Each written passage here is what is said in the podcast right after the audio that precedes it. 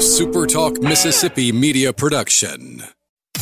And now it's Coast View with Ricky Matthews, brought to you by J. Allen Toyota and AGJ Systems and Networks on SuperTalk 103.1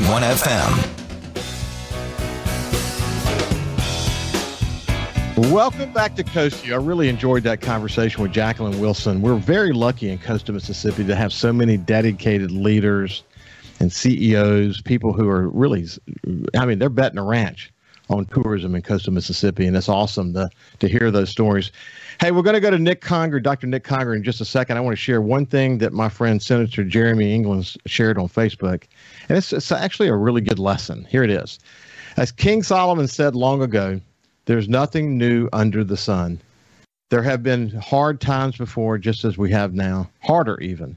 They have always been there have always been corrupt and evil people. Also, as King Solomon said in his infinite wisdom, we should not dwell on those things. Why focus on things that create anger and feelings of despair? And then he said, turn off the news.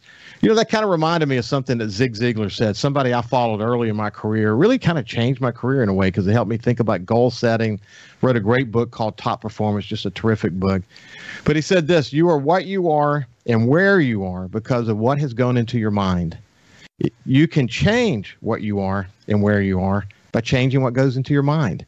You know, we have a tendency to surround our people ourselves with negative people, people who don't see the light at the end of the tunnel. And uh, think about that. Think about when you see the light at the end of the tunnel. There's terrific hope. There's opportunity. There's reason to take risk. And uh, you know, if we get stuck in sort of the grind and surrounded by people who are negative, we can't reach our potential. Just something to think about. Now let's switch over to my friend Dr. Nicholas Conger, and just say good morning first. How are you doing, buddy? I'm doing great. Good morning. How are you today? Good. It's been a long time since we chatted. I've been looking forward to circling back with you. I've been watching the COVID numbers.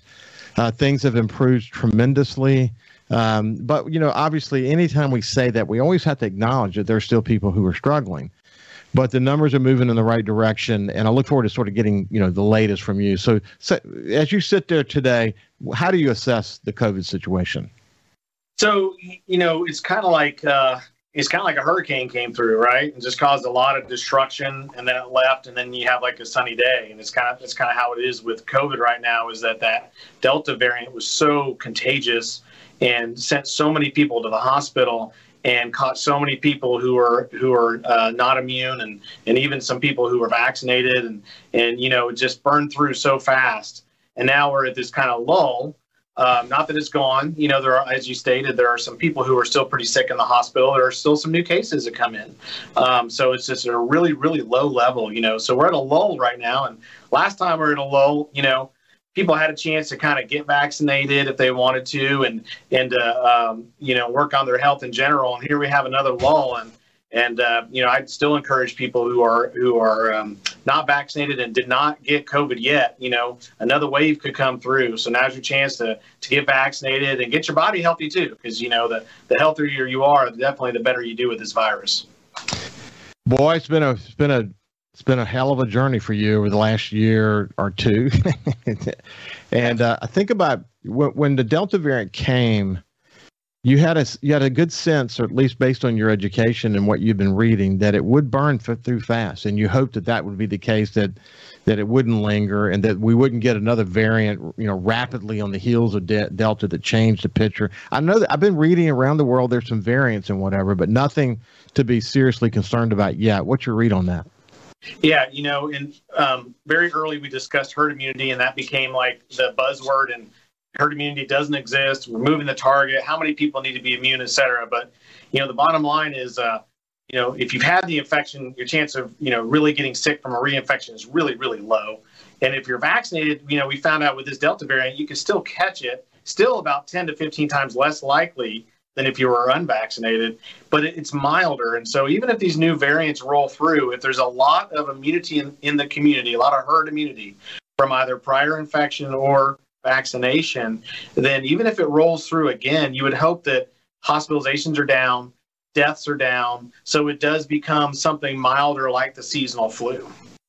Wow. Well, let's let's hope that that is the case. But you're not hearing anything again, one of the great things about the COVID, I say it's it's probably the only great thing about COVID. Uh, as it relates to this worldwide pandemic is we get the ability now because of technology and otherwise to to really follow what's happening around the world. So, do you see anything in any other country now that gives you concern? So, you know, there's some chatter again from England, which has about a 70% vaccination rate, that there's a strain that's causing some cases there. But again, as far as I know, the cases have been more mild, less hospitalization, less death. And so to me, I think that's a reminder that we're probably not ever going to get to zero COVID. Uh, it's just we're going to have to kind of learn to live with it as a smoldering thing. And so I think things like that will wax and wane. I don't, like I said, I've said this before, I don't want to get in the COVID prediction business because you never know what strain's coming around the corner. Uh, but, um, you know, hopefully that Delta strain, as bad as it was, hopefully it, it you know, everyone who was going to get it, hopefully they got it so that we don't go through another massive spike like that again. Yeah. What you observed in the health community during this during this pandemic, I know it's been frustrating and inspiring and all that. Frustrating from the point of view of just it never it sort of was unrelenting there for a while, and um, and w- when you get into these really severe cases, while there was some hope sometimes, oftentimes it was almost hopeless, but you had to give it a shot because you didn't know which one of those folks were, were going to emerge from their respirator situation. But man, it's been, I mean, it, I bet sometimes you pinch yourself on a Sunday morning and say, was that just a bad dream? Yeah, you know, to that point, you know, um, I'll give a shout out to a, a, friend and colleague, George Cotty, who's an excellent uh, critical care physician and pulmonologist here at Memorial, and and he gives a little speech, and so I'm kind of I'm stealing his material, I'm giving him credit, but a speech about the one percent, the margins. You know, there's some patients, you know, that in his opinion, come in the ICU and they're going to get better no matter what you do, unless you really mess it up. And then there's some patients come in the ICU, and because of their disease state, they're probably going to die no matter what you do, even if you give them the best care in the world. But there's a small percentage, maybe one to five percent, that your care really matters. And that's kind of the inspirational speech he gives to the ICU folks that you don't know which one that is. And so if there's one, two, or three, or five out of a hundred, that your care makes a difference, you got to give that 100% effort to everybody because you don't know which is the one that's going to make an impact. And, yeah. you know, that's something he tries to, you know, motivate them because we certainly do see staff members, doctors, nurses, technicians that are burnt out right now. And a lot of them are rethinking how long do they want to do this and do they want to get out of medicine, you know, in general. Yeah, when I've had the opportunity to go over to, to Singing River Health System with uh, Lee Bond, the uh, administrator there, and see with my own eyes what was happening in the ICU. So when I was there, the ICU was full. The surgical ICU was full. All all COVID patients on respirators, and there were three additional patients down in the emergency room that had been there for two or three days, just waiting for an opening to be able to go up. But man, in talking to these critical care professionals, I'm sure it's exactly the same there. Their commitment to just seeing it through. And but at the same time you could just feel the strain was taking its toll on them emotionally day in and day out. You know i say this often on my show uh, nick that you have you know it's, it's hard sometimes to think about an abused child. You know it's hard to to think about homeless people or people who can't be you know who can't you know feed their family. It's it's kind of out of sight Uh, out of mind for so many people because it's hard to think about it. And in the COVID situation, hard to think about how many people, how many families were suffering w- with loved ones who were in ICUs on respirators. And to, to be in that situation as a critical care professional and see it day in and day out, day in and day out, so many people dying, man, that's just, when you say take its toll, to see it with my own eyes, buddy, it, it, it, it made a lasting impression on me.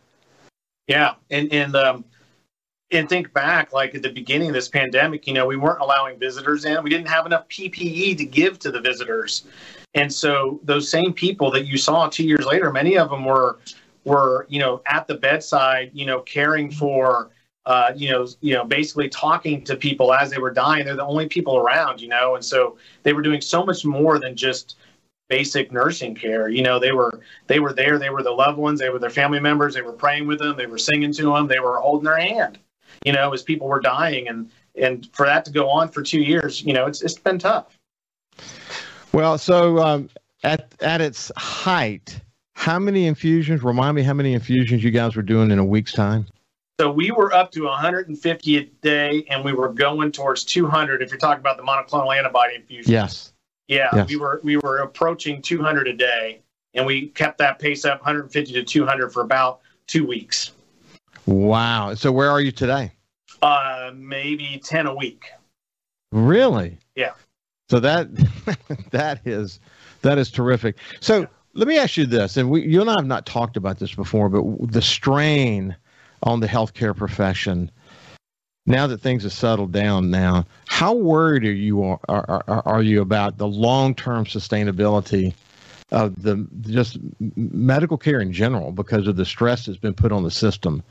And ha- has it revealed some things that need to be fixed? One one might be pay one might be i don't know what all the thing, issues might be. The, the issue of traveling nurses and how so many people were jumping off to go do the traveling nurse thing. Why don't we do this, Nick? Let, us uh, we're coming to the end of this segment. We'll pick that up on the other side. I also want to ask you about the latest on ivermectin and talk about this kind of Joe Rogan dispute with CNN and why that was important. We'll come back to that in just a second. But this is Dr. Nicholas Conger, an infectious disease doctor at Memorial, and we'll see you after this break.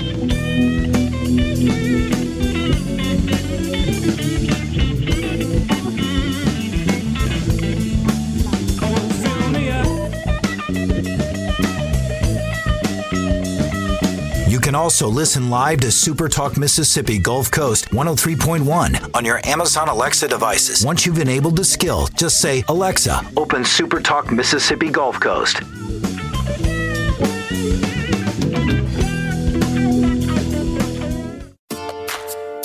Talking to the people that help make the coast such a unique place to live. This is Coast View with Ricky Matthews on Super Talk Mississippi Gulf Coast 103.1. Welcome back to Coast View. I have my friend Dr. Nicholas Conger. I can't, you know, it's interesting. I, we've never met in person, but we've been on the show together and shared all these conversations, even during my own COVID experience a year ago. Uh, you were a lot of help to me, but it's so interesting. We've never laid eyes on each other in person, but I feel like we're we've become good friends. When we went to break, we were talking about uh, the challenges that that that either that COVID either caused or revealed in the medical industry. When you think about you know the world around you, how much of you of that do you think will continue to linger? Well, I mean, certainly the effects on um, like the psyche, like I said, and the motivation and the and the long term uh, effect of the healthcare workers is going to be an issue. Like I said, people are really uh, burnt out. You know, they really need breaks, they need vacations, and you alluded to the the nursing situation where nurses became a hot commodity, and um, and they could make a lot more money um, working other places, and some of them did. You know, and, and I think you know healthcare administrators had to take a look at that and look at their flexibility. You know, how quickly can you gear up and give 150 doses of a medication a day, and then turn around and you don't need it you know, three weeks later.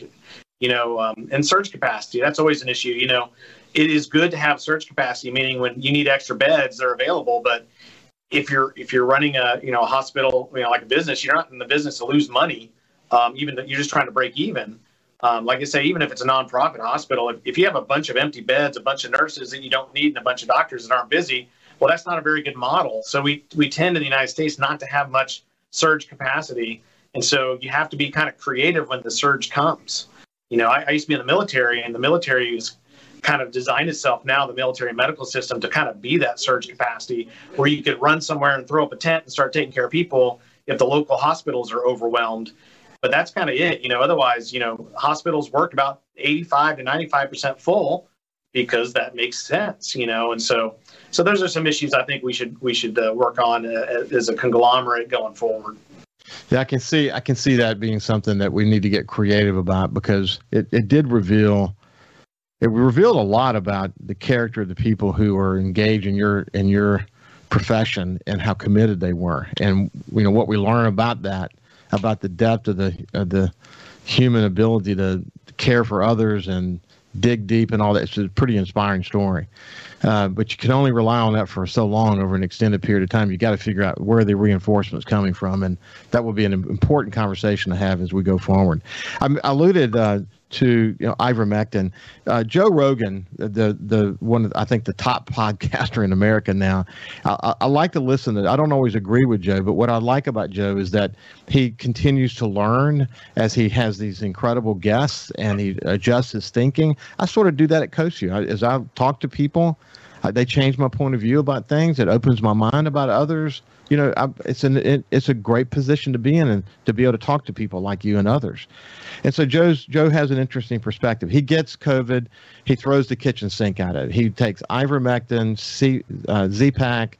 He gets the monoclonal, uh, antical, uh, excuse me, the uh, infusion, and then he gets uh, monoclonal antibody. Let me say that correctly. He gets the infusion, then he gets he takes some vitamins and whatever. Throws the kitchen sink at it and has a pretty moderate uh, case of it. See, all that CNN focused on though was the I- ivermectin and said that this is a veterinary medicine and he's taking this horse pill and it's just like this political agenda and then um, and then you know of course he challenged them and said that they were you know why, why would they perpetuate a lie like that that he it was prescribed by the doctor? Um, you know we it's going to be interesting to look back to see the role that ivermectin played in all of this. I, I know you guys did some early work with it. When we got into severe case i think you told me that it wasn't as effective but what's your current thinking about it so, you know, this is why kind of the medical establishment, um, you know, pushes to doing things in randomized controlled trials. Because, like you said, it's so hard to tell. If you take that one example of Joe Rogan, he might have done just fine if he had done none of that, you know? And so you just don't know unless you enroll people in studies and, and give this group this and this group that. And so it's really difficult to tell in the face of a pandemic when people throw in the kitchen sink. And that's a debate. You know, there was an infectious disease meeting at the beginning of COVID, and that was actually a debate topic. Do you throw the kitchen sink at people with all these medicines that might do something, or do you do nothing? And it almost comes down to kind of the mentality people have. And so, so all these medicines, you know, um, hydroxychloroquine was big for a while, ivermectin, azithromycin, you know, doxycycline. The last two are antibiotics. Um, there's a bunch of them they may have a mild antiviral effect. They may have an anti inflammatory effect. If you study them individually, it's really hard to show that they do have a benefit. But then you hear, like, well, what if you combine them? So you hear things of azithromycin plus hydroxychloroquine worked, or hydroxychloroquine plus ivermectin worked. And, you know, it's just, we don't have studies to prove it one way or the other. I think that the lesson from the Joe Rogan story is, but we do need to have honest conversations. Like, if you don't, you know, there is the there are some people who did go out to veterinary stores and buy veterinary grade ivermectin, and that is dangerous. At the same time, there is doctor prescribed ivermectin, and if you take it for the short term, it's not harmful, um, and it might work. And so, so we just need to have honest conversations. We shouldn't make headlines or even medical papers based on our agenda. Just need to be honest with people. Some people take ivermectin; they believe in it. I don't have enough evidence to tell to to to be for or against it, to be honest with you. I can tell you late in the course, though, I don't think it saves lives if they're sick enough to be hospitalized.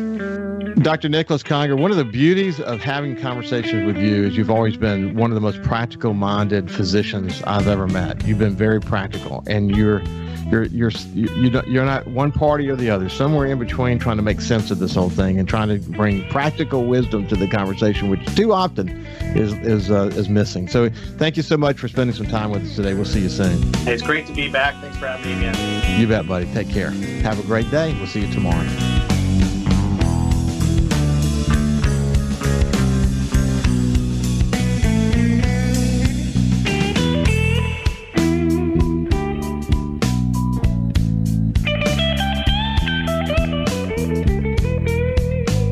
SuperTalk Mississippi Gulf Coast 103.1 on Facebook. Facebook.com slash SuperTalk MS Coast 103.1.